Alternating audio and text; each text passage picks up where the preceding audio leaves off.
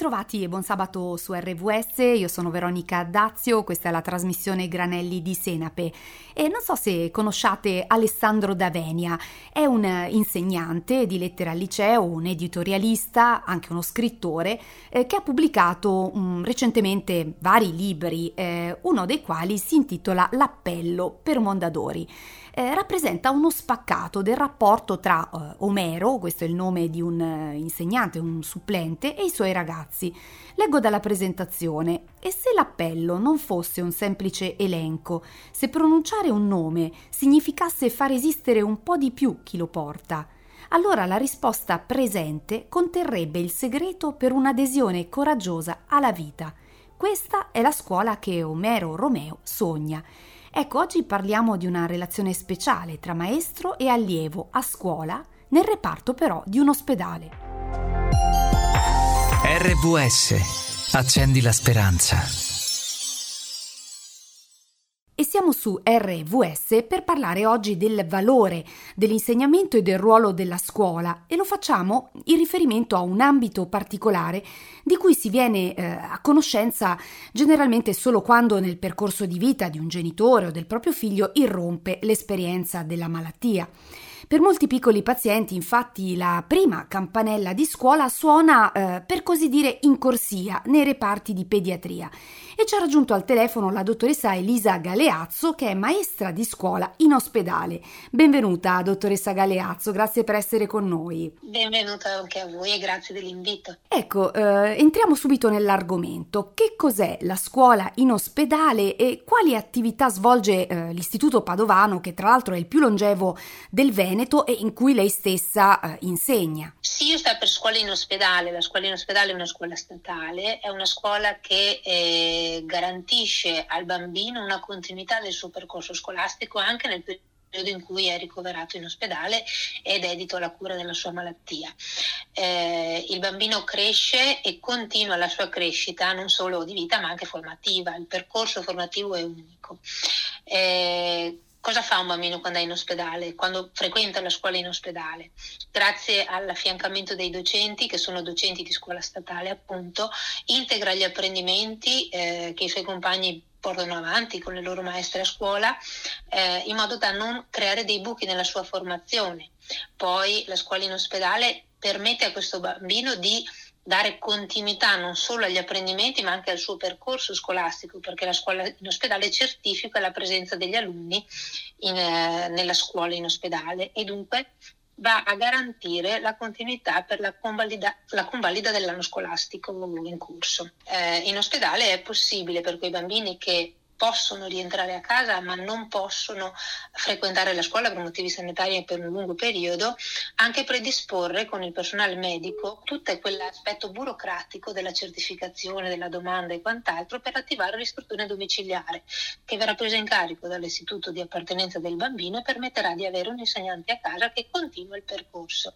Ecco che alla fine dell'anno scolastico il bambino può mettere insieme pezzetto di strada e di, uh, fatta a scuola con i suoi compagni, il pezzetto fatto a casa con l'istruzione domiciliare e il pezzetto fatto a scuola con, uh, in ospedale, con l'insegnante certo. ospedaliero. Questo permette di dare continuità e uniformità al bambino e guardare al suo futuro così come se non fosse stato ammalato quindi una rete vera e propria tra la scuola di provenienza e quella appunto che si trova eh, all'interno dell'ospedale. Ecco, in particolare quindi mh, il suo istituto eh, è, e comprende poi ogni scuola di ordine e grado in questo sì. senso. Allora, la scuola eh, in ospedale è una scuola statale, è una scuola che prende dentro tutti gli ordini di scuola, dall'infanzia alla secondaria di secondo grado. E a Padova eh, nello, nella clinica pediatrica di Padova sono presenti tutti e quattro gli ordini scolastici statali, l'infanzia, la primaria, secondaria di primo grado, la media diciamo così, e la secondaria di secondo grado che è la scuola superiore. L'istituto oh, Ardigo di Padova è eh, l'istituto che racconta raggruppa e coordina i primi tre ordini di scuola. Poi abbiamo l'Istituto Calvi che invece eh, organizza e gestisce la scuola superiore. Questo oh, rende la clinica pediatrica di Padova una delle eh, scuole in ospedale più grandi d'Italia e una delle poche che ha all'interno appunto i, eh, tutti e quattro gli ordini di scuola. Nella pediatria di Padova, la scuola in ospedale, ha circa 50 anni, fra un po' compiamo il cinquantesimo anno e eh, ovviamente è cresciuta nel tempo ed è, ripeto, una delle scuole più grandi eh, d'Italia. 21 docenti in cattedra completa e qualcun altro in cattedra parziale. E siamo su RVS per parlare oggi di eh, insegnamento, di didattica, in particolare in ospedale, nelle corsie dei reparti di pediatria.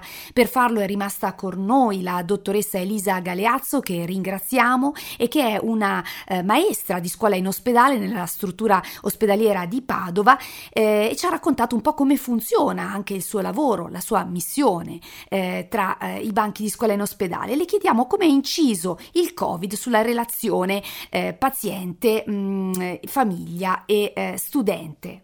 Il Covid ha inciso molto. Nel primo anno, nel periodo di lockdown, eravamo a casa come tutte le scuole. Per fortuna l'anno scorso siamo riusciti a garantire a tutti i bambini ricoverati il servizio in presenza per tutto l'anno scolastico e, e questo è stato fondamentale perché eravamo l'unica presenza uh, in ospedale a parte le figure sanitarie eh, ha inciso molto sulla relazione con i bambini perché eh, per ogni bambino una carezza, uno sguardo ravvicinato, una voce eh, modulata in un certo modo fa la differenza anche negli apprendimenti e nell'accoglienza. Purtroppo le carezze ed altre eh, sensazioni di vicinanza, altre manifestazioni non sono state possibili con il Covid, ma la presenza, la capacità di farli sentire insieme ai loro compagni, anche se a distanza, ha aiutato loro e ha aiutato le loro famiglie nel loro percorso di cura, non solo del fisico, ma anche appunto della, della parte eh, sana di loro. E, e questo ha, ci ha permesso comunque di fare in modo sereno e efficace il nostro lavoro. Il nostro lavoro. Ecco, un maestro eh, o una professoressa in camice, come ha accolto il docente ospedaliero dagli studenti? Quando facciamo il nostro giro ogni mattina andiamo a salutare i bambini che, che ci sono, a, farci, a, presentarci e al momento vedono il camice, non sanno chi siamo e, e, ti guardano con questi occhietti un po' spaventati della serie, cosa mi chiede adesso questa persona, cosa vuole da me. E quando gli diciamo che siamo dei docenti, degli insegnanti, allora si rilassano. Purtroppo abbiamo anche noi il camice tanto quanto i medici, dunque fanno fatica a distinguerci no? dagli infermieri e così via. Poi però li vedi che la loro mente si proietta fuori, si proietta in quel vissuto emotivo della scuola e gli eh, permette di eh, continuare eh, a fare quello che fanno i loro compagni. E questa cosa li, li aiuta anche nel loro percorso di guarigione nella loro disponibilità emotiva ad accogliere quello che devono passare, le procedure mediche insomma, necessarie per poi andare a casa e guarire. Ecco, la scuola diventa uno spazio, un tempo di speranza, poco fa faceva anche riferimento proprio a quella parte sana, per così dire, del, del bambino, del, del ragazzo. Una riflessione su questo aspetto anche in base alla sua esperienza e se può condividere anche un'esperienza personale che ha, eh, che ha vissuto.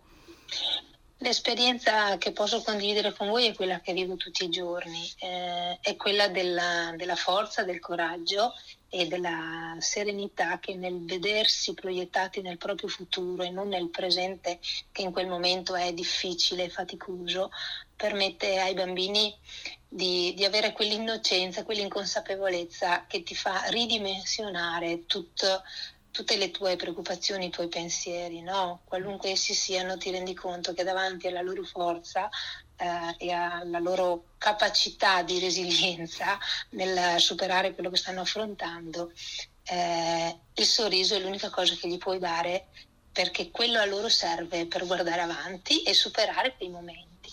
E credo sia la ricchezza più grande che io ogni giorno mi porto a casa.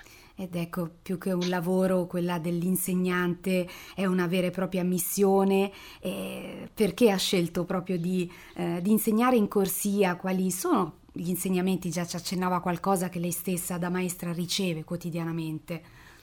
Beh, perché ho scelto di insegnare in corsia? Perché quando ero piccola ho, ho vissuto un'esperienza da piccola paziente e allora la scuola in ospedale a Padova c'era già e, e, e, mi porta ancora dentro il ricordo di quel vissuto, di quell'esperienza, di quell'insegnante, di ciò che ha dato a me eh, come desiderio e voglia di, di, uscire da lì e di di fare quello che potevo per guarire velocemente. E oggi, perché continuo ad essere un insegnante in ospedale, perché quello che ricevo dai bambini è molto molto di più di ciò che io riesco a dare loro. Grazie, grazie Elisa Galeazzo per essere stata con noi, eh, un augurio davvero di cuore per questa missione che lei e i suoi colleghi docenti ospedalieri portate avanti. Grazie di nuovo e alla prossima occasione. Grazie a voi, buona giornata.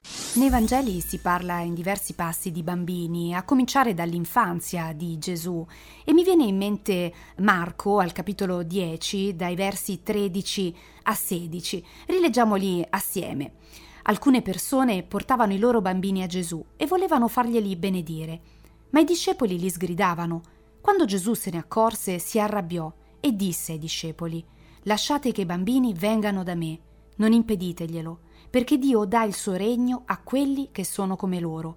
Io vi assicuro, chi non lo accoglie come farebbe un bambino non vi entrerà. Poi prese i bambini tra le braccia e li benediceva, posando le mani su di loro. Beh, dopo parole piuttosto dure, ferme, pronunciate da Gesù, rivolte ai suoi discepoli, questo episodio si chiude con eh, un gesto eh, di infinita dolcezza, l'abbraccio amorevole eh, di Cristo che ci ricorda che eh, in fondo, bambini, rispetto al suo infinito amore, lo siamo un po' tutti noi, anche da grandi. E se avete voglia di vivere un momento di riflessione biblica assieme ai vostri eh, piccoli, eh, vi segnalo un sito, eh, si chiama bambini.wicca.it, bambini.wicca.it, lo ripeto. Eh, bene, proprio tutto, grazie per essere stati eh, con noi, io sono Veronica Dazio e buona continuazione su RVS con i programmi che seguono.